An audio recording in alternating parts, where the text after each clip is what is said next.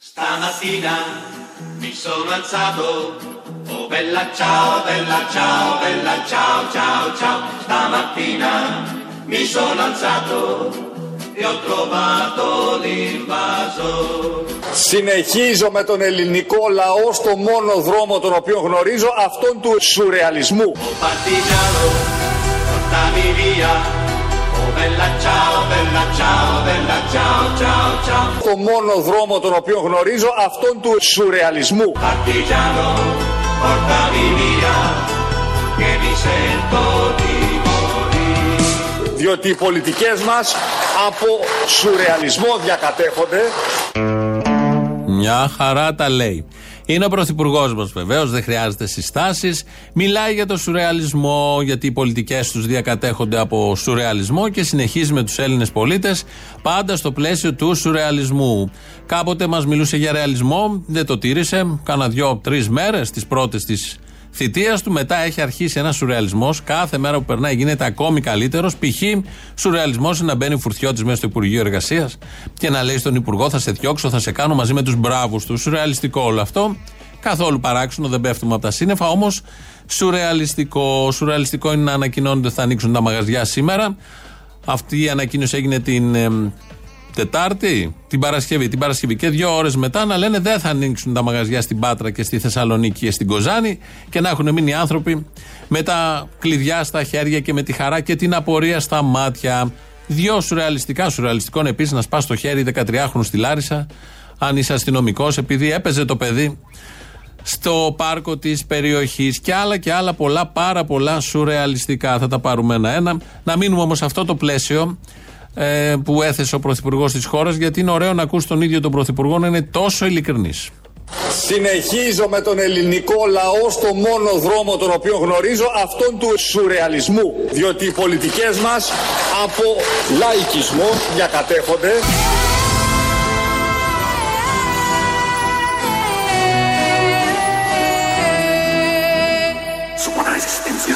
Διότι οι πολιτικές μας από λαϊκισμό διακατέχονται. Καταπληκτικό.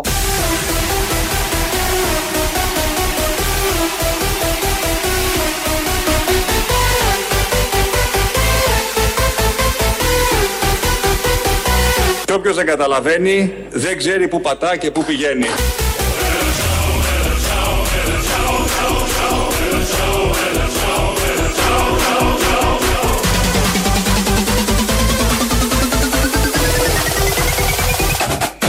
Διότι οι πολιτικές μας διακατέχονται από το τσάμικο.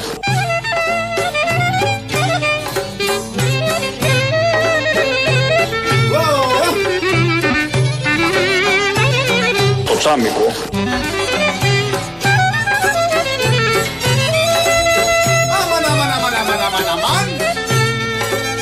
Το τσάμικο. ή τον εκλές τον αετό Αυτός μας έλειπε τώρα. απου πετά και βρέχει μόνο να κλέσει ένα πουλί που φτερά δεν έχει Και αετούς και τσάμικα, όλα μαζί τα βάλαμε και λαϊκισμούς και σουρεαλισμούς. Πάντα από τον Κυριάκο Μητσοτάκη ακούσαμε και τον μπαμπά με την ευκαιρία. Και αν ανοίξετε τηλεόραση από το πρωί, θα δείτε έναν ειδικό, έναν τύπο δίπλα, είτε είναι δημοσιογράφος, είτε είναι πολίτης, με ανοιχτό το στόμα, τη μύτη, να κάθεται να βάζει στη μύτη του αυτή την πατονέτα. Γιατί μαθαίνουμε από τηλεοράσεω πάντα πώς πρέπει να κάνουμε το self-test που από αύριο θα βρίσκεται στα φαρμακεία. Θα τα παίρνουμε, θα τα αγοράζουμε, θα μετραγιόμαστε μόνοι μας. Θα γίνουν πολλά σκηνικά. Βλέπω αυτοτραυματισμούς. Βλέπω τραυματισμούς. Μόνο για τον COVID δεν θα ψάχνουμε. Όλα τα άλλα θα τα ψάχνουμε. Αλλά είναι ωραίο που από το πρωί έχουν αρχίσει την εκπαίδευση του τηλεοπτικού κοινού πάντα και ε, μας δείχνουν αναλυτικά. Εύκολο το λένε όλοι.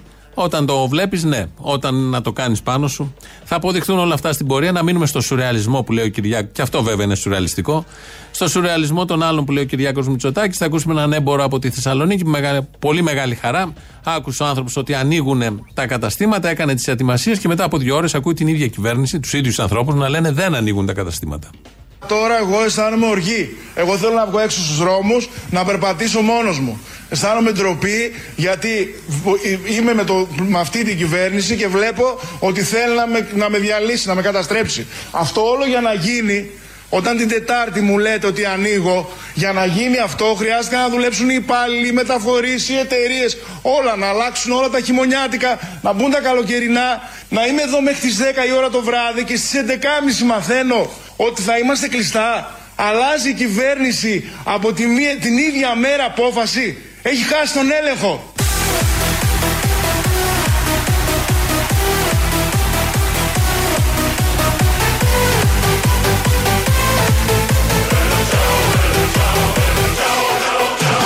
Έχει χάσει τον έλεγχο. Ε και, απαντώ εγώ.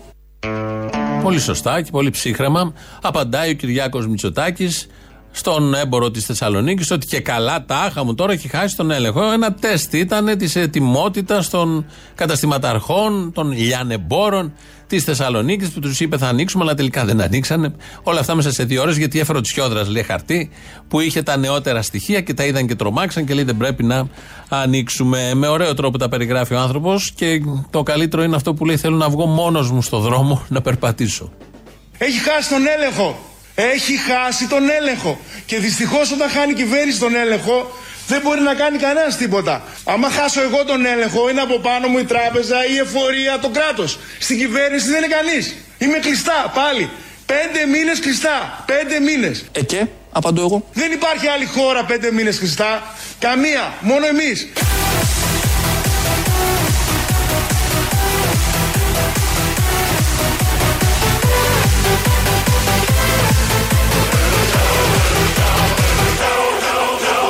Τώρα εγώ αισθάνομαι οργή. Ε και, απαντώ εγώ. Αισθάνομαι ντροπή γιατί είμαι με, το, με αυτή την κυβέρνηση και βλέπω ότι θέλει να με, να με διαλύσει, να με καταστρέψει. Εγώ θέλω να βγω έξω στους δρόμους, να περπατήσω μόνος μου. Θέλει να πάρει τους δρόμους ο άνθρωπος. Είχε ετοιμαστεί, ήλπιζε, δείχνει και την αγωνία όλων αυτών των ανθρώπων που έχουν τα καταστήματα, με τι χαρά το περιμένανε και μόνο να ανοίξουν. Να πάνε στο μαγαζί, να ανοίξει πόρτα, να μπει αέρας, να δουν τον κόσμο απ' έξω, να μπει ο κόσμος μέσα βέβαια, να ψωνίσουν, να κινηθεί, να κάνουν κάτι, να φύγουν από το σπίτι που είναι κλεισμένοι όλο αυτόν τον καιρό. Είναι κυβέρνηση μπάχαλων, αποδεικνύεται με πολλούς τρόπους και σε πολύ δύσκολες συνθήκες και με ε, καταστάσεις πολύ παράξενες και πρωτόγνωρες. Μία δουλειά έχει ο Χαρδαλιάς την Παρασκευή. Μία δουλειά. Να ανακοινώσει, με αυτό το ύφος το γνωστό του Σερίφη, στα ελληνικά, όχι στα λατινικά που τα παίζει φαρσί, να ανακοινώσει ποιες περιοχές κλείνουν. Και κάνει το λάθος να βάλει αντί για τη χάλκη του νομού Λαρίσης, που υπάρχει αύξηση κρουσμάτων, να ανακοινώσει ότι κλείνει τη χάλκη, το νησί δίπλα από τη Ρόδο. Μία δουλειά ήτανε και κάναν αυτός και οι συνεργάτες του το κομβικό λάθος να μπλέξουν τις δύο χάλκες. Το νησί κάτω έχει μηδέν κρούσματα. Το άκουσαν οι άνθρωποι, ακούγαν το Χαρδαλιά, το σοβαρό, τον Υπουργό Πολιτικής Προστασίας της κυβέρνησης των Αρίστων, να ανακοινώνει το απόγευμα ότι τους κλείνει. Ενώ οι ίδιοι είναι μηδενικοί. Δεν υπάρχει τίποτα στο νησί. Οι άλλοι στη Χάλκη, στη Λάρισα, άκουσαν ότι αναφέρεται σε μια άλλη Χάλκη. Οπότε σου λέει: Καλά είμαστε, ας το γλεντήσουμε. Όλα αυτά λοιπόν από τη σουρεαλιστική κυβέρνηση του Κυριάκου Μητσοτάκη. Επίσης, στο επίπεδο πολύ αυξημένου κινδύνου εντάσσονται οι Δήμοι Ρόδου και Χάλκης της Περιφερειακής Ενότητας Ρόδου. Και Χάλκης της Περιφερειακής Ενότητας Ρόδου. Ενώ στη Χάλκη υπάρχουν αυτή τη στιγμή 6 ενεργά κρούσματα, όταν μέχρι και τις 24 Μαρτίου δεν είχε εντοπιστεί κανένα κρούσμα.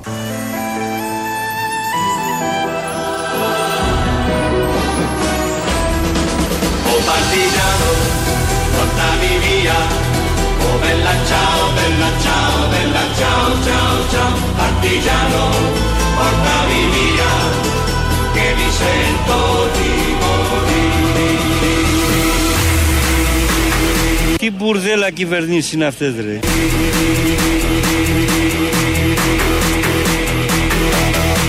Είμαστε ένα πραγματικό μπουρδέλο. Ε και, απαντώ εγώ.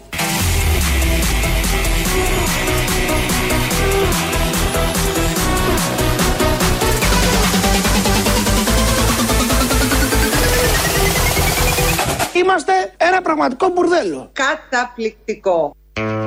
Πραγματικά όμως, πραγματικά μπέρδεψε τις δύο χάλκες. Μία, μία δήλωση. Έπρεπε να διαβάσει ένα κείμενο, με ένα συνεργάτη να το ψάξει, να δει ποια χάλκη ακριβώς είναι, τι παίζει εκεί, να δει το χάρτη και να προχωρήσει. Τίποτα. Γιόλο. Όλα γιόλο στο απλό και κάνουν τέτοιες γκάφες. Φανταστείτε, τι φανταστείτε. Ξέρετε, γνωρίζετε, βλέπετε, αποδεικνύετε καθημερινά πώς ακριβώς λειτουργούν και στα σοβαρά. Στη Λάρισα θα μείνουμε, σε αυτή τη χάλκη, λίγο πιο πέρα, όχι της Ρόδου. Στην, ε, στον νομό Λαρίση, στην πόλη της Λάρισας, είχαν βγει τα παιδάκια να παίξουν και πήγε η αστυνομία με πολιτικά. Πήγαν στο πάρκο.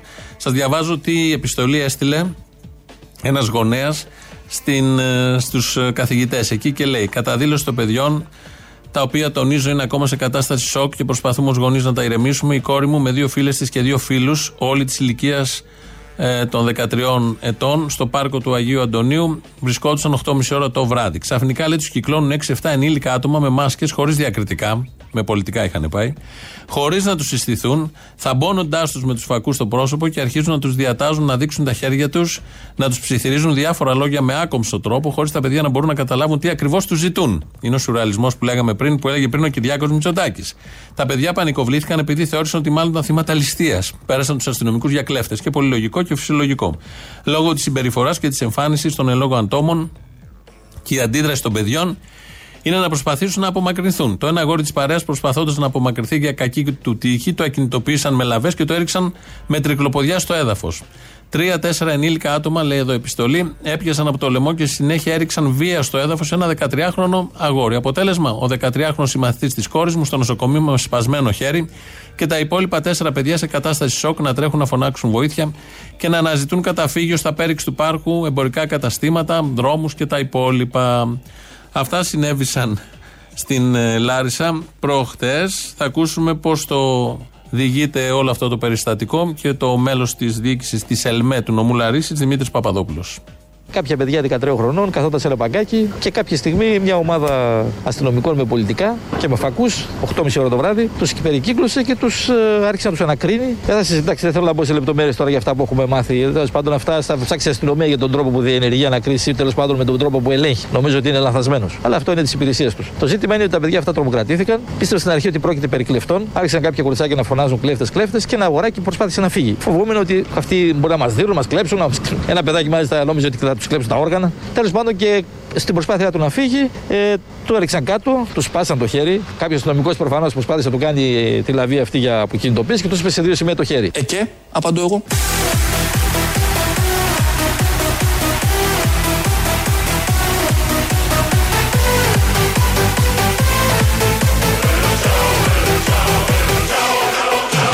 Να σας πω ότι είμαι περήφανος ως πολιτικός προϊστάμενος της αστυνομίας. Έσπασε το παιδάκι το χέρι του, τους τον συνέλαβαν και τον πήγαν στο αστυνομικό τμήμα. Και όχι στο νοσοκομείο όπως ισχυρίζονται. Τον πήγαν πρώτα στο αστυνομικό τμήμα και μετά από κάποιες ώρες έφτασαν οι γονείς του εκεί και το πήγαν στο, στο νοσοκομείο.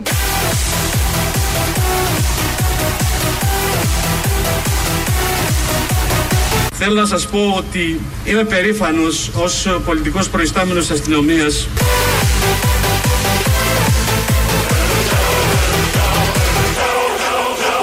Περνούν οι αστυνομικοί και χειροκροτάει ο κόσμος. Πάρτα να μη στα χρωστάω.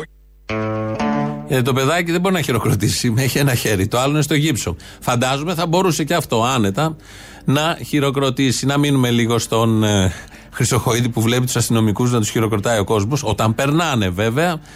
Ε, γιατί εμείς εδώ δυσκολευτήκαμε να πιστέψουμε ότι αστυνομικός μπορεί να έχει ρίξει κάτω παιδάκι 13 χρόνων. Δεν έχει ξαναγίνει αυτά στην ελληνική αστυνομία και κυρίως στην αστυνομία του Χρυσοχοίδη. Δεν έχουμε τέτοια περιστατικά. Δεν υπάρχουν τέτοιες τεκμηριώσεις. Δεν μας έρχεται στο νου τίποτα σχετικό. Ειδικά τον τελευταίο 1-1,5 χρόνο. Και δεν μπορεί να ισχύει όλο αυτό για τον πολύ απλό λόγο ότι είναι ευαίσθητη αστυνομική. Δεν υπάρχει περίπτωση σε μια δημοκρατική χώρα όπως η Ελλάδα να υπάρξει αστυνομική βία. Σας το λέω αυτό με τα λόγου γνώσεως, σας το λέω με πλήρη πεποίθηση των λόγων μου, αλλά κυρίως σας το λέω με πλήρη πεποίθηση και γνώση το τι είναι η ελληνική αστυνομία. Και η ελληνική αστυνομία αποτελείται από πολύ ευαίσθητους ανθρώπους. Με πιάνουν οι ευαισθησίες μου όταν σ' αντικρίζω και βγαίνουν οι αδυναμίες μου και τότε εγώ δακρύζω Και η ελληνική αστυνομία αποτελείται από πολύ ευαίσθητους ανθρώπους. Με πιάνουν οι ευαισθησίες μου όταν σε κοιτάζω και βγαίνουν οι αδυναμίες μου και τότε σ' αγκαλιάζω Και λίγο καρμπή. Κακό δεν κάνει γιατί είναι ευαίσθητη αστυνομική. Για το περιστατικό βγήκε ανακοίνωση και από την Ένωση Αστυνομικών ε, Λάρισας ε, η οποία λέει ότι όλο αυτό δεν έχει γίνει έτσι. Βεβαίως. Έτσι ακριβώς έλεγε και μια άλλη ανακοίνωση της, ε, του αρχηγείου της αστυνομίας για την συνοδεία, παράδειγμα, του Φουρτιώτη. Ότι δεν ήταν έτσι. Και τρεις μέρες μετά απέσυραν τη συνοδεία του Φουρτιώτη, που δεν υπήρχε όμως σύμφωνα πάντα με την επίσημη ανακοίνωση της αστυνομίας. Επίσης, σύμφωνα με την δήλωση υπουργού, στο εφετείο είχαν πέσει 150 μολότοφ. Καμία δεν είχε πέσει, αλλά ο υπουργός είχε δει 150 μολότοφ. Θέλω να πω ότι είναι πολύ έγκυροι όταν λένε τέτοια. Οι αστυνομικοί λοιπόν της Λάρισας βγάλαν ανακοίνωση, δεν αμφισβητούν ότι έχει σπάσει το, παιδί του, το χέρι του το παιδί. Λένε ότι όπως γράφουν ανα, αναλυτικά, δηλώνουμε ότι όσα διασπείρονται είναι απολύτως ψευδής, συκοφαντικά και προβοκατόρικα. Το ατύχημα του νεαρού παιδιού δεν μία σχέση έχει με την αστυνομική βία όπως κάποιοι θέλησαν να παρουσιάσουν. Δεν επιτρέπουμε, καταλήγει η ανακοίνωση, σε κανέναν να αμφισβητεί την κοινωνική μας ευαισθησία. Να τι, γαρμπή.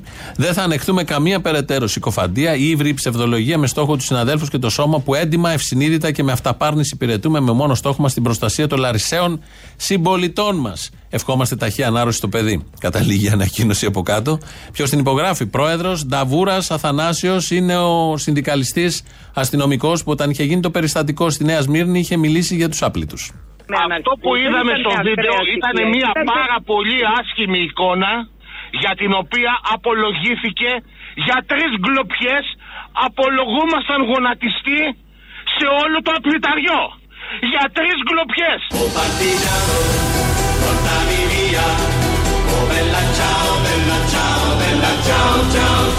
Για τρεις γκλοπιές. Και mi sento di Εκείνος πρόλαβε να πει ότι πονάει.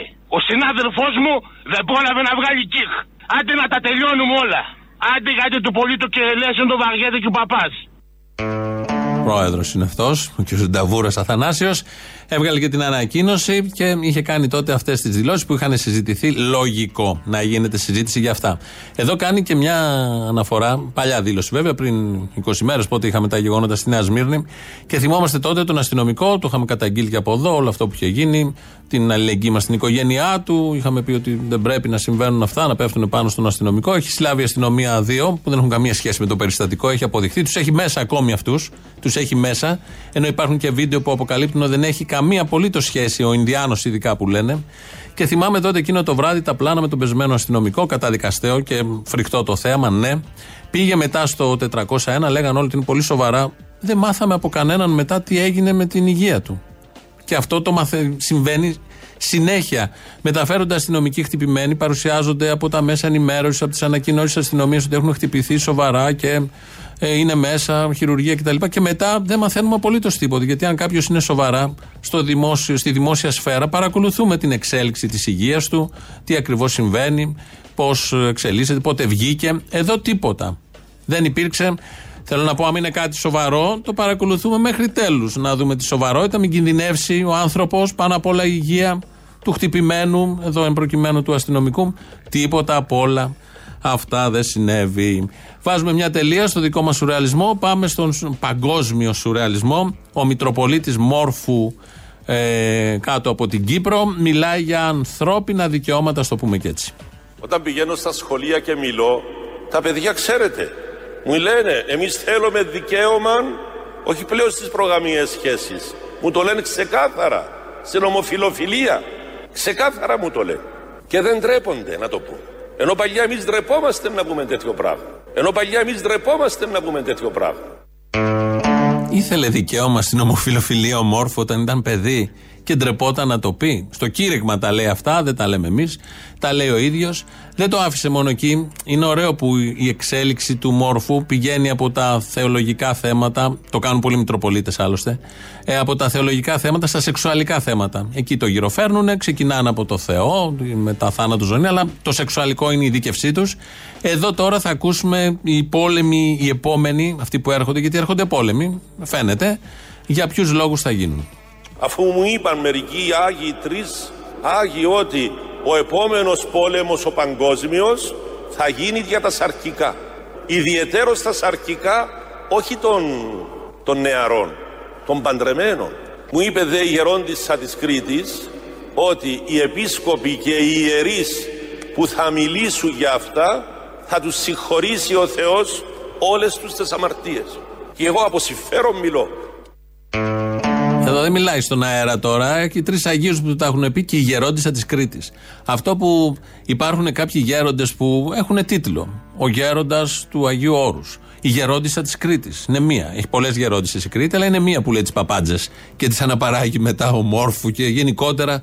θα- αν βάλει και ένα καντήλι έξω από το σπίτι, θα πάνε να προσκυνήσουν πάρα πολύ. Γιατί τη γερόντισα της Κρήτης, της Αχαία, της Λάρισας, της Χάλκης. Εκεί πρέπει να διευκρινιστεί λίγο ποια Χάλκης ακριβώς, μην ξεκινήσει ο θρησκευτικός τουρισμός και πάει στην ε, Ρόδο και είναι η άλλη Χάλκη πάνω στη Λάρισα. Να ρωτήσουν το Χαρδαλιά. Το Χαρδαλιά. Αν δεν είναι η Ελέσβο Μυτιλίνης, να ρωτήσουν και τον Τζίπρα, γιατί εκεί θα έχουμε διπλά και τριπλά μπερδέματα. Αυτά τα πολύ ωραία λέει ο Μόρφου κάτω στην ε, Κύπρο. Αλλά δεν είπε μόνο αυτό. Μίλησε και για το φωτεινό, φωτεινότατο μέλλον μας.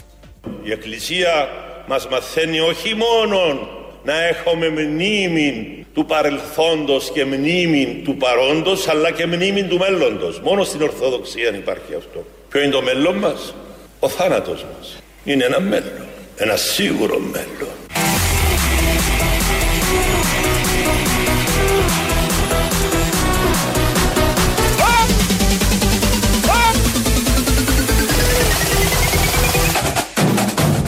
Ποιο είναι το μέλλον μας; Ο θάνατος μας.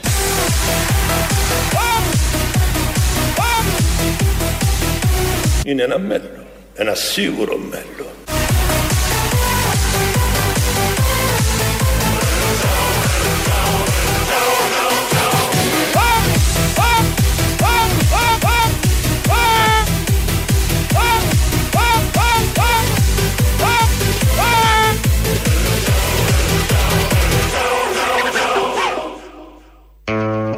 Είπαμε, αφού έχουμε πάρτι, να βάλουμε και τον εγχειρισμένο από πάνω. Είναι ο Άδων Γεωργιάδης με το περίφημό του Α, το κολλήσαμε εμείς σε αυτή την ωραία εκτέλεση και εκδοχή του Μπελατσάου. Πολύ έτσι μοντέρνα, ρυθμική, ότι πρέπει για μεσημέρι, με όλα αυτά που ακούμε. Από τη Χάλκη, από το μέλλον μα που είναι ο θάνατο, το λέει και χαίρεται ο Μητροπολίτης. Από το δικαίωμα στην ομοφιλοφιλ- ομοφιλοφιλία που ντρεπόταν να το έχει κάπου το ίδιος Μητροπολίτης και όλα τα άλλα τα πολύ ωραία, τα κλειστά ανοιχτά μαγαζιά. 2.11.10.80.880 το τηλέφωνο επικοινωνίας. Πάρτε, σας περιμένει με αδημονία μεγάλη και χαρά. Radio παπάκι παραπολιτικά.gr, το mail του σταθμού αυτή την ώρα δικό μας. Χρήστος Μυρίδης, σχολήπτη του σταθμού αυτή την ώρα δικός μας. ελληνοφρένια.net.gr του ομίλου, δικιά μας προς το παρόν. Δικός μας και ο όμιλος μέχρι στιγμής, κανείς δεν ξέρει ποτέ. Facebook, YouTube, μας βρίσκεται στα σχετικά, μας ακούτε τώρα, μετά, όποτε θέλετε, κατεβάζετε, ανεβάζετε, γράφετε σχόλια, μην τα πολύ λέμε. Πρώτο μέρος του λαού μας πάει στις πρώτες διαφημίσεις. Χαίρετε τη Εσπέρα. Χαίρετε. Χαίρετε της Εσπέρας. Να σου πω, δεν θα ξαναμειώσεις εσύ τον όμιλο Ελληνοφρένια μπροστά στα αυτιά των ε, ακροατών σου. Θες να το κάνω πίσω από τα αυτιά τους; Δεν έπρεπε να το πεις ποτέ αυτό χθες. Είσαστε ενημερωτικός ψυχαγωγικό όμιλος, έτσι δεν σας είπε ο, πώς το- ο Δήμιος. Μόνος σου τα λέει, μόνος του χαίρετε. Όχι, εδώ είμαστε και οι υπόλοιποι. Γιατί; Α, ναι, είπες χαίρετε τη Εσπέρα, ξέχασα. Χαίρετε της Εσπέρας. Πόσο Εσείς χαίρεστε και η Εσπέρα. Α, δεν τρέπεσαι. Να σου πω, να σου κάνω μια ερώτηση. Τώρα που αποσύρθηκε η φρουρά που δεν είχε ο Φρουτιώτη. Φρουρά! Φρουρά! Φρουρά! Φρουρά! Είναι καλή στιγμή να αρχίσουμε να, να μετράμε αντίστροφα μέχρι να κάνει κάποιος τη σουλιώτη σαν άλλο Ζαχόπουλος. Ποιος θα κάνει τη σουλιώτησα; Ο Ζαχόπουλος την είχε κάνει γιατί είχε τη βιντεοκομιστής τότε. Τώρα κάτσε δεν μπορεί, δεν μπορεί, κάτσε υπάρχει. Θα έχει Φουρτιώτη. Γιατί έχει φρουρά ο Φουρτιώτη; Α, το θέμα είναι τι- τι θα γίνουν οι φρουροί του φουρτιώτη τώρα, πού θα πάνε; Ε, καλά, εντάξει, θα φτιάξουμε μια αστυνομία μόδας, ρε παιδί μου. Μια αστυνομία μ, e-food, ξέρω εγώ κάτι. Μια αστυνομία να κάνει κάτι, ρε παιδί μου. Α, θα βρεθούν λες. Θα μπορούσε όσοι, όσοι περνάνε εδέ για άλλα δικήματα μπάτσι. Ναι. Δηλαδή που έδινε το παιδί στη Νέα Σμύρνη, ο άλλος με το τροχαίο στη Βουλή και αυτά, να τους στέλνουν στη φρουρά του φουρτιώτη. Ε, Γιώργο, ενημέρωσε τις αρμόδιες αστυνομικές αρχές. Καλή ιδέα, αλλά ε, μ, εντάξει, ξέρω Δηλαδή εγώ. τους έχουν καταστρέψει αυτές οι ΕΔΕ.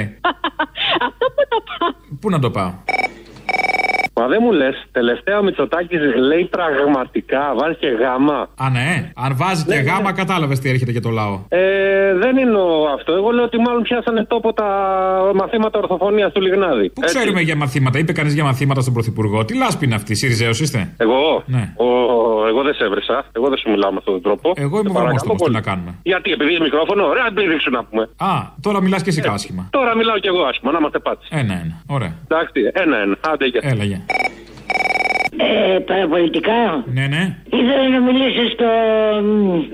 ε, Πώς τον λέμε; Εν πάση περιπτώσει. Στον Μπογδάνο. Όχι, καλή στον Μπογδάνο. Μην μου το κάνεις και μεγάλο σπουδάκια. Όχι, εντάξει. Στον Αποστόλη. Στον Αποστόλη. Έτσι. Ε, Λοιπόν, Αποστόλη, ξέρεις τι θέλω να πω; Τι; Να μου δώσεις μια απάντηση. Εάν την ημέρα που ανοίξουν από αντίσταση δεν βγει κανένας από το σπίτι του και ρημώσει η Ελλάδα όλη, τι θα μας κάνουν. Δεν πρόκειται. Μη συζητάμε ουτοπίε τώρα. Δεν έχει μπει κανείς μέσα για να μην βγει. Τι εννοείς; Για να βγεις έξω πρέπει να είσαι μέσα. Είναι κανείς μέσα, όχι. Άρα πού θα βγούμε; Θα συνεχίσουμε αυτό που κάναμε. σε μια τρέλα όλου και να μείνουν όλοι μέσα. Να δω τι θα κάνει. Θα μας λέει βγείτε έξω. Θα βάλει κίνητρα για έξω. Θα μας πάρει τα σπίτια. Έχει, έχει τρόπους. Λες. Πού. Ε, και κάτι άλλο. Να τους πείτε γιατί εχθέ το βράδυ μου πιάσανε οι θείε 9 και 20. Αφού τα έχουν φαέ τα λεφτά. Τι θέλουν τώρα; Έλα, ντε, πες τα. Για δεν λένε την αλήθεια. Ε, Ποια λεφτά; εκείνα που πήρανε. Α, κάτι λεφτά από το χωριό δεν τα ξέρω. Κατάλαβα. Ε, καλά, ξέρεις εσύ.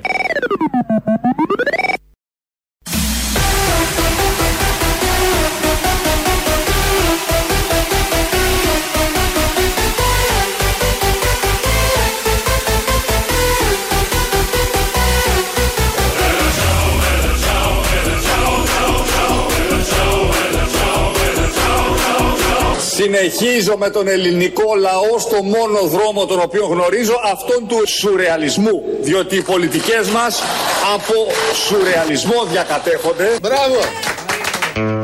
Μα είναι συνταγή επιτυχίας. Δεν θέλει κάτι ρεαλιστικό ο ελληνικός λαός, φαίνεται. Οπότε όταν δει τον σουρεαλιστή ή τον σουρεαλισμό γενικότερα, αμέσως να πάει να ψηφίσει, να πιστέψει, χειρότερο από το να ψηφίζεις, και να προχωρήσει. Μετά διαψεύδεται, αλλά βρίσκει τον επόμενο σουρεαλιστή και συνεχίζεται η ζωή κανονικά με μεγάλη επιτυχία όπως τη βλέπουμε, την ξέρουμε. Ειδήσεις τώρα από την ελληνική αστυνομία. Είναι η αστυνομική τίτλη των ειδήσεων σε ένα λεπτό. Στο μικρόφωνο ο Μπαλούρδος, δημοσιογράφος Μάρκος. Ένορκη διοικητική εξέταση για τους αστυνομικούς της Λάρισας που έσπασαν το χέρι 13χρονου παρήγγειλε ο Υπουργός Προστασίας του Πολίτη Μιχάλης Χρυσοχοίδης. Σύμφωνα με πληροφορίες, ο Υπουργός σε έξαλλη κατάσταση αντέδρασε έντονα μόλις πληροφορήθηκε το γεγονός λέγοντας χαρακτηριστικά. Μα είναι μαλάκες. Πήγαν και έσπασαν χέρι 13χρονου ενώ η εντολή είναι να σπάνε πόδι. Το σπασμένο χέρι το βάζεις στο γύψο και βγαίνεις ξανά στην πλατεία. Ενώ με το σπασμένο πόδι δεν μπορείς να κουνηθείς. Είναι ρασιτέχνες και ηλίθιοι. Κατέληξε στο ξέσπασμά του ο υπουργός. Μετά και από αυτή τη δυσμενή εξέλιξη, η διαταγή προς τους αστυνομικούς της χώρας είναι σαφέστατη. Σπάμε μυρούς, κνήμες, γόνατα και αστραγάλους. Για το ίδιο θέμα, η κυβερνητική εκπρόσωπος με την πρώτη της ανακοίνωση διέψευσε το γεγονός ως αποκοίημα νοσηρής φαντασίας. Με δεύτερη ανακοίνωσή της κατηγόρησε σύσσωμη την αντιπολίτευση για σενάρια επιστημονικής φαντασίας. Σε τρίτη ανακοίνωσή της δέχτηκε ότι συνέβη το περιστατικό και το συνέκρινε με τα εγκλήματα του Στάλιν, λέγοντας ότι αυτά συμβαίνουν παντού. Ενώ με την τέταρτη ανακοίνωσή της παραδέχτηκε ότι ήταν ένα μεμονωμένο και πρωτοφανές περιστατικό από αυτά που δεν συμβαίνουν ποτέ στην ελληνική αστυνομία. Εν τω μεταξύ, ο 13χρονος κρατείται στις φυλακές ανηλίκων με τις κατηγορίες του 187α περί σύστασης και διεύθυνσης εγκληματικής οργάνωσης. Αφού αυτό το ανθρωπόμορφο τέρας μαζί με άλλους συνομήλικους αδίστακτους και επικίνδυνους καταζητούμενους έπαιζαν τάχα μου παιχνίδια σε πλατεία της Λάρισας. Και στο κάτω-κάτω τι δουλειά είχε 13χρονο στην πλατεία μέρα μεσημέρι. Και λίγα τους πάσανε. Κάπου έλεος δηλαδή. Έχω συγχυστεί. Ήρεμα. Ήρεμα, μπαλούρδα. Ήρεμα. Λοιπόν, συνεχίζουμε με άλλες ειδήσεις.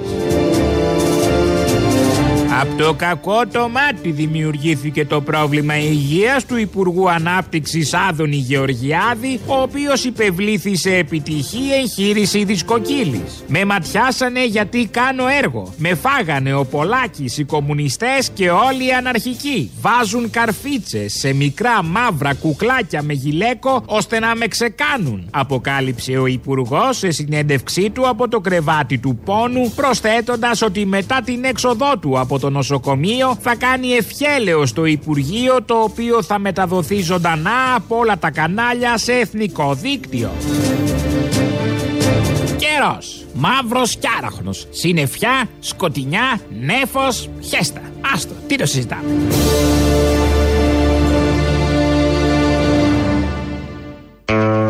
Μόνο θεματικό σχεδόν το δελτίο της αστυνομίας, αλλά υπάρχει θέμα, οπότε δεν μπορούσε να μην γίνει σχετική αναφορά και να μην έχει τον χρόνο που χρειάζεται.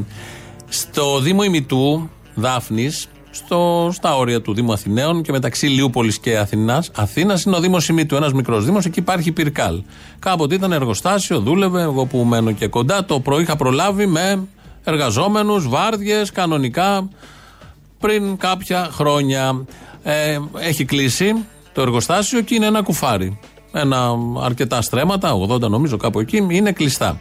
Πήγε χθες ο Πρωθυπουργός, έχει βγει, έχει εκπονηθεί ένα σχέδιο με σχετικά βίντεο, θα αναπτυχθεί ο χώρος, θα γίνει πάρκο, ένα κτίριο που υπάρχει εκεί πολυόροφο θα γίνει υπουργείο, οι υπηρεσίες κρατικές θα στεγαστούν. Και κάνει ομιλία ο Κυριάκος Μητσοτάκης και λέει: Κυρίες και κύριοι, σήμερα είναι μια σπουδαία μέρα για τον ε, Δήμο ημιτού Δάφνης καθώς ε, ανακοινώνουμε την έναρξη ενός εξαιρετικά φιλόδοξου σχεδίου αστικής ανάπλασης. Το σχέδιο το οποίο έχει εκπονήσει η κυβέρνηση προβλέπει την δημιουργία ενός καινούριου πνεύμονα πρασίνου στο κέντρο της πόλης. Ενός ε, σχεδίου κατά την άποψή μου τόσο προφανούς που το μόνο ερώτημα το οποίο θα πρέπει να μας απασχολήσει είναι γιατί δεν το σκέφτηκε κάποιος νωρίτερα. Μπράβο! είναι γιατί δεν το σκέφτηκε κάποιος νωρίτερα. 50 χρόνια υπάρχει το αίτημα, το σχέδιο να γίνει πάρκο Υπηρκάλ. Από τότε που έκλεισε. Όχι, πριν, ενώ ήταν ανοιχτή, επειδή ήταν μέσα σε πολεοδομικό ιστό και ήταν το εργοστάσιο, ακουγόταν, ρήπαινε κτλ. κτλ έφτιαχνε κάλικες, οπλισμό και όλα τα υπόλοιπα. Υπήρχε από τότε το σχέδιο να φύγει το εργοστάσιο, γιατί είχε και άλλα εργοστάσια Υπηρκάλ, στην Αττική και να πάει εκεί και να γίνει πάρκο. Πρώτον. Δεύτερον, με το που έκλεισε το εργοστάσιο, όλες οι δημοτικές αρχές του ημιτού, μετά της Δάφνης ημιτού, των γύρω Δήμων, γιατί είναι, θα είναι ένα πάρκο μεγάλο, ευρύτερης ανταπόδοσης και ανταπόκρισης. Όλοι έθεταν αυτό το θέμα. Φορείς της περιοχής, περιφέρειες. Όλοι έχουν πει ότι πρέπει να γίνει πάρκο. Και έρχεται χθες ο Κυριάκος Μητσοτάκης και σκέφτηκε τη μεγαλοφή ιδέα και σου λέει: Ωραία ιδέα, δική μου ιδέα. Κανείς δεν το έχει σκεφτεί πριν, γιατί στο μυαλό του Κυριάκου Μητσοτάκη όλα ξεκίνησαν και ξεκινάνε και αρχίζουν και τελειώνουν στον ίδιον. Δεν έχει καμία ενσυναίσθηση ότι η ανθρωπότητα, η Ελλάδα, οι Έλληνες, οι Αττικοί, οι κάτοικοί της, οι ανάγκες τους υπήρχαν πριν από αυτόν και θα υπάρχουν και μετά από αυτόν. Τέλος πάντων, μακάρι να γίνει πάρκο κάποια στιγμή.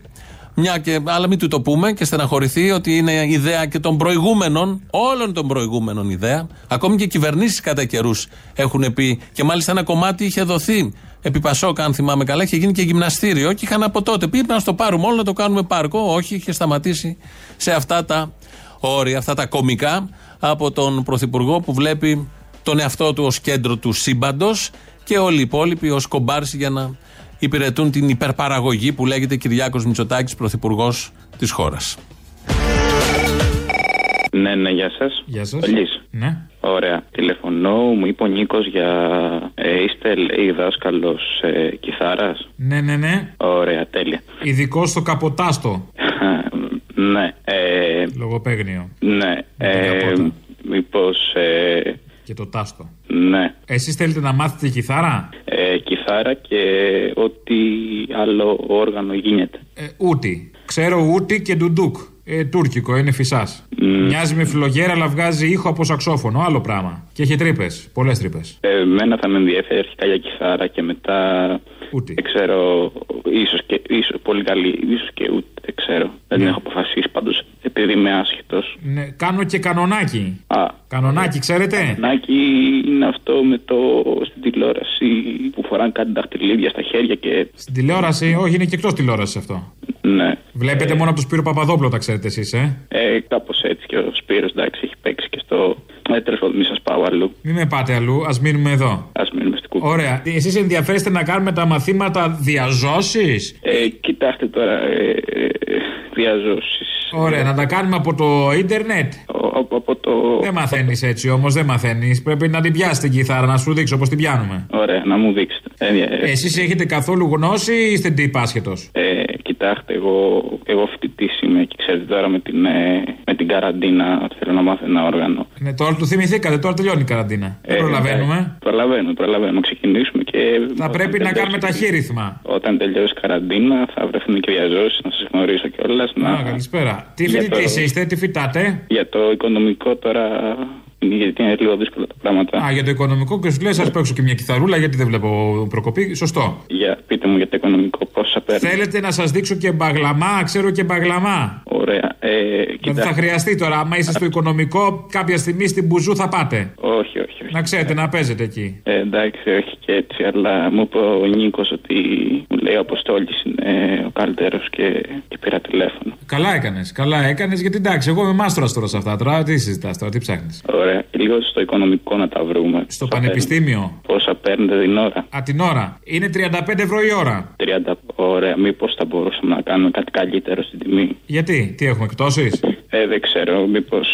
Σου λέω, πας στο σούπερ μάρκετ, παίρνεις ένα σαμπουάν, τι θα του πεις; Μήπως να κάνουμε κάτι καλύτερο αφού τόσο λέει στο ράφι; Όχι, αλλά στα ράφια υπάρχουν και αντίστοιχα σαμπουάν με εκπτώσεις και αυτό θα προτιμήσω. Ε, ωραία, να πας αντίστοιχους καθηγητές με πτώσει. Έσει τύρα από το χάμα. Όχι, εγώ εσάς θέλω γιατί μου. Άμα θες εμένα θα πληρώσεις. Δεν παίρνουμε το ίδιο με όλους, δεν είμαστε ψιλικατζίδικο. Μου πονεί, μου πονεί. Άμα στο πονίκο, πες τον Νίκο, θα πληρώσεις.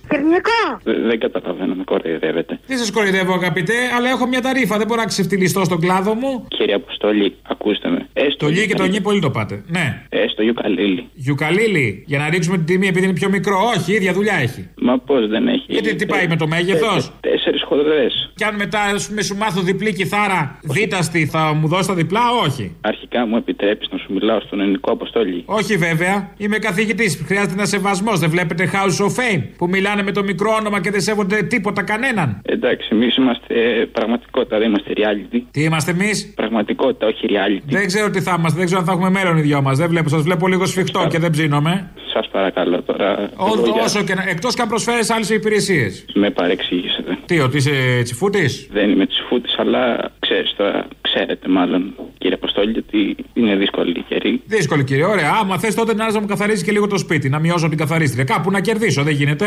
Ε, τι να πω, μπορώ να αντί για 35 ευρώ τα, τα 10 ας πούμε να τα να σας καθαρίζω ας πούμε το σαλόν, τι να πω. Το σαλόνι. Μόνο το σαλόνι, το άλλο σπίτι δηλαδή. Τέλος πάντων. Δεν θέλω. Δεν θέλω. Ε, έχετε μια μιζέρια που δεν τη θέλω. Όχι. Δεν θα μάθεις κιθάρα, φίλε μου. Δεν θα τον πούλο. Μου πω, όχι, μου πω Νίκος. Άμα σου πω Νίκος, τι να κάνω. Βρέστα με τον Νίκο. Δεν πειράζει, δεν πειράζει, φίλε μου. Η προσπάθειά σου να γίνεις viral δεν έπιασε. Όχι, όχι. Ε, άκου που σου λέω εγώ. Το παλεύεις τόση ώρα, δεν, δεν, φιλαράκο δεν. Στη χάρισα μια-δυο, βαρέθηκα κι εγώ. Άντε. Άντε, άντε, bye, άντε, bye. Τον πούλο.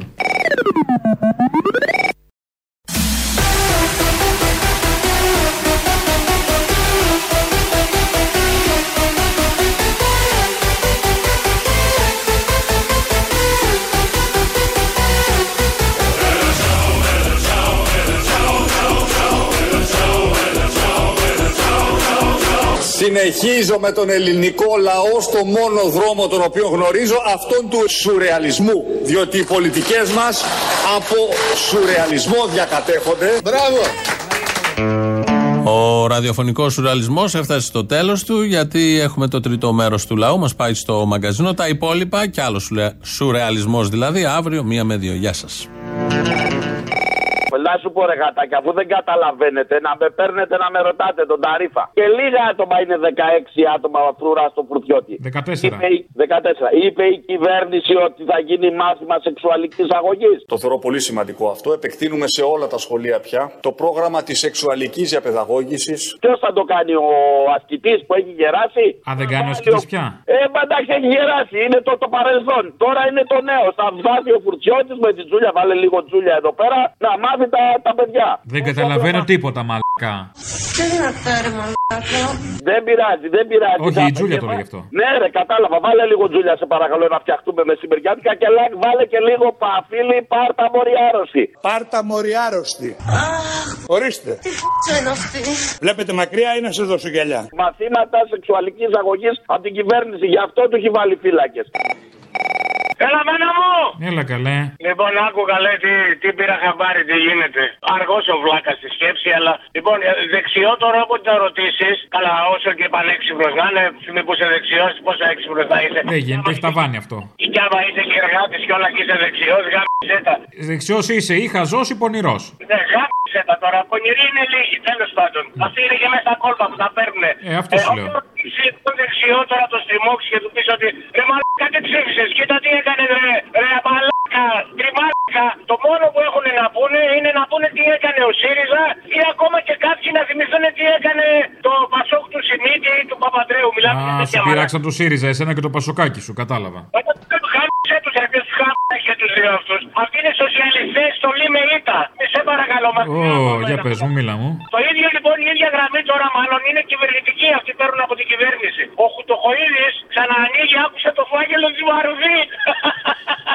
Ε, κάπως πρέπει να αλλάξει και η επικαιρότητα. Τι να κάνει ο άνθρωπος; Θα λέμε για τους μπάτσου του Φουρτιώτη, πρέπει να αλλάξει. Το άλλο το ξέρεις με ένα πόντιο, με έναν Γερμανό, έναν Αμερικάνο και ένα Ρώσο. Λοιπόν, κανείς τελικά δεν θα μας πει ότι σε αυτή τη φουκαριάρα τη Μαρφίν, Μαρφίν εννοώ τη φουκαριάρα τα άτομα που καήκαν, όχι το πούστι που την είχε, που τους είχε τους ανθρώπους σε μια μέρα απεργίας δουλεύανε, που ήταν ανακοινισμένο κτίριο, ε, ε, είχαν κάνει αναπαλαίωση και δεν είχε ούτε πυρασφάλεια, ούτε δεύτερη πόρτα κινδύνου, εξό, έξοδο κινδύνου. Όλα αυτά δεν μετράνε. Ούτε το ότι την κάψανε οι ίδιοι οι, οι πούστιδες που βάλανε για να χαλάσουν εκείνη την ημέρα τη μεγάλη άδη πορεία. Το παρακράτος δηλαδή. Αυτοί που βάζουν την κουκούλα και κατεβαίνουν από, από κλούβες ματ. Και ψυχή. Και ανυποκοή. Γαμώ τα σπίτια τους. Λοιπόν, εμένα οι προβληματισμοί μου είναι λίγο επίκαιροι. Ο πρώτος ήταν αυτή η ανάταση του πατριωτισμού αυτό το διάστημα, βλέποντας ε, τις σημαίες και όλα αυτά. Ε, ε, έχω μια απορία. Τι έκανε μέχρι τα 51 ο Κολοκοτρόνη, τι δουλειά έκανε μέχρι τότε; Εγώ σχετικά έχω ψάξει λίγο να διαβάσω, όπως και πολύ απλά μια μεγάλη μερίδα του κόσμου. Παίρνουμε τον πρωταγωνιστή έναν και μοναδικό, το βάζουμε μπροστά και λέμε αυτό για πέντε μέρες ξεχνάμε τα υπόλοιπα. Τι δουλειά έκανε; Βασικά καμπόης ήταν. Ήταν στη ΔΕΗ; Α, όχι. σε κοτσαμπάσιδε δούλευε και τον πληρώνανε για προστασία και έβγαζε λεφτά από φτωχούς χωρικούς. Γιατί δεν εμφανίστηκε έτσι γεράκος στο προσκήνιο, είχε και μια ζωή πριν. Πρέπει να τα ψάχνουμε. Το άλλο είναι ότι αν δεν απαγκιστρωθούμε από αυτό το κράτημα που έχει δυστυχώς η χριστιανική πίστη επάνω μας, με σεβασμό σε κάθε έναν που πιστεύει, μπορεί να, να πιστεύει όπου θέλει, δεν πρόκειται να δούμε μέλλον. Και το λέω επειδή, σαν φωτογράφος, έχω δει πάρα, πάρα πολλές βαφτίσεις και αυτό το πράγμα που συμβαίνει και από νέους ανθρώπους να πηγαίνουν και να παραδίδουν σε αυτό το σχετικά μαρτύριο. Δεν είναι μυστήριο, είναι μαρτύριο. Μπορεί να αλλάξει η μορφή του. Πριν από μερικούς μήνες πνίγει και μωράκι στη Ρουμανία ή στη Βουλγαρία, δεν θυμάμαι ακριβώς. Καλά, εκεί δεν τα κάνουν, δεν τα βαφτίζουν μόνο. Εκεί τα κάνουν scuba diving. Εννοείται. Απλά Τα αφήνουν μέσα και σου λέει άστο, θα επιπλέψει άμα είναι. Και εδώ συμβαίνει παρόμοιο. Υπάρχουν ιερείς που είναι τυπικοί και βρέχουν το κεφαλάκι, αλλά υπάρχει μια μεγάλη μερίδα που πιστεύει ότι πρέπει να βουτυχτεί μέσα στο νερό. Και εγώ παρακολουθώ, όπως σας είπα, και σε replay, γιατί κάθομαι και φτιάχνω φωτογραφίε μετά. Βλέπω ανθρώπους με τους οποίους έχω μιλήσει και είναι λογικοί να κοιτάνε το παιδί τους να ουρλιάζει και να μην ξέρει τι συμβαίνει εκείνη την ώρα. Γιατί μόνο και μόνο υπάρχει αυτή η πολιτισμική ηγεμονία. Επειδή το κάνουν όλοι, θα το κάνουμε και εμείς. Πρέπει να ξυπνήσουμε και μετά να αποφασίσουμε ότι προχωράμε και όπως κάνουν οι νέοι μαθητές και φοιτητές και όλοι οι αγωνιζόμενοι να βγούμε στο δρόμο.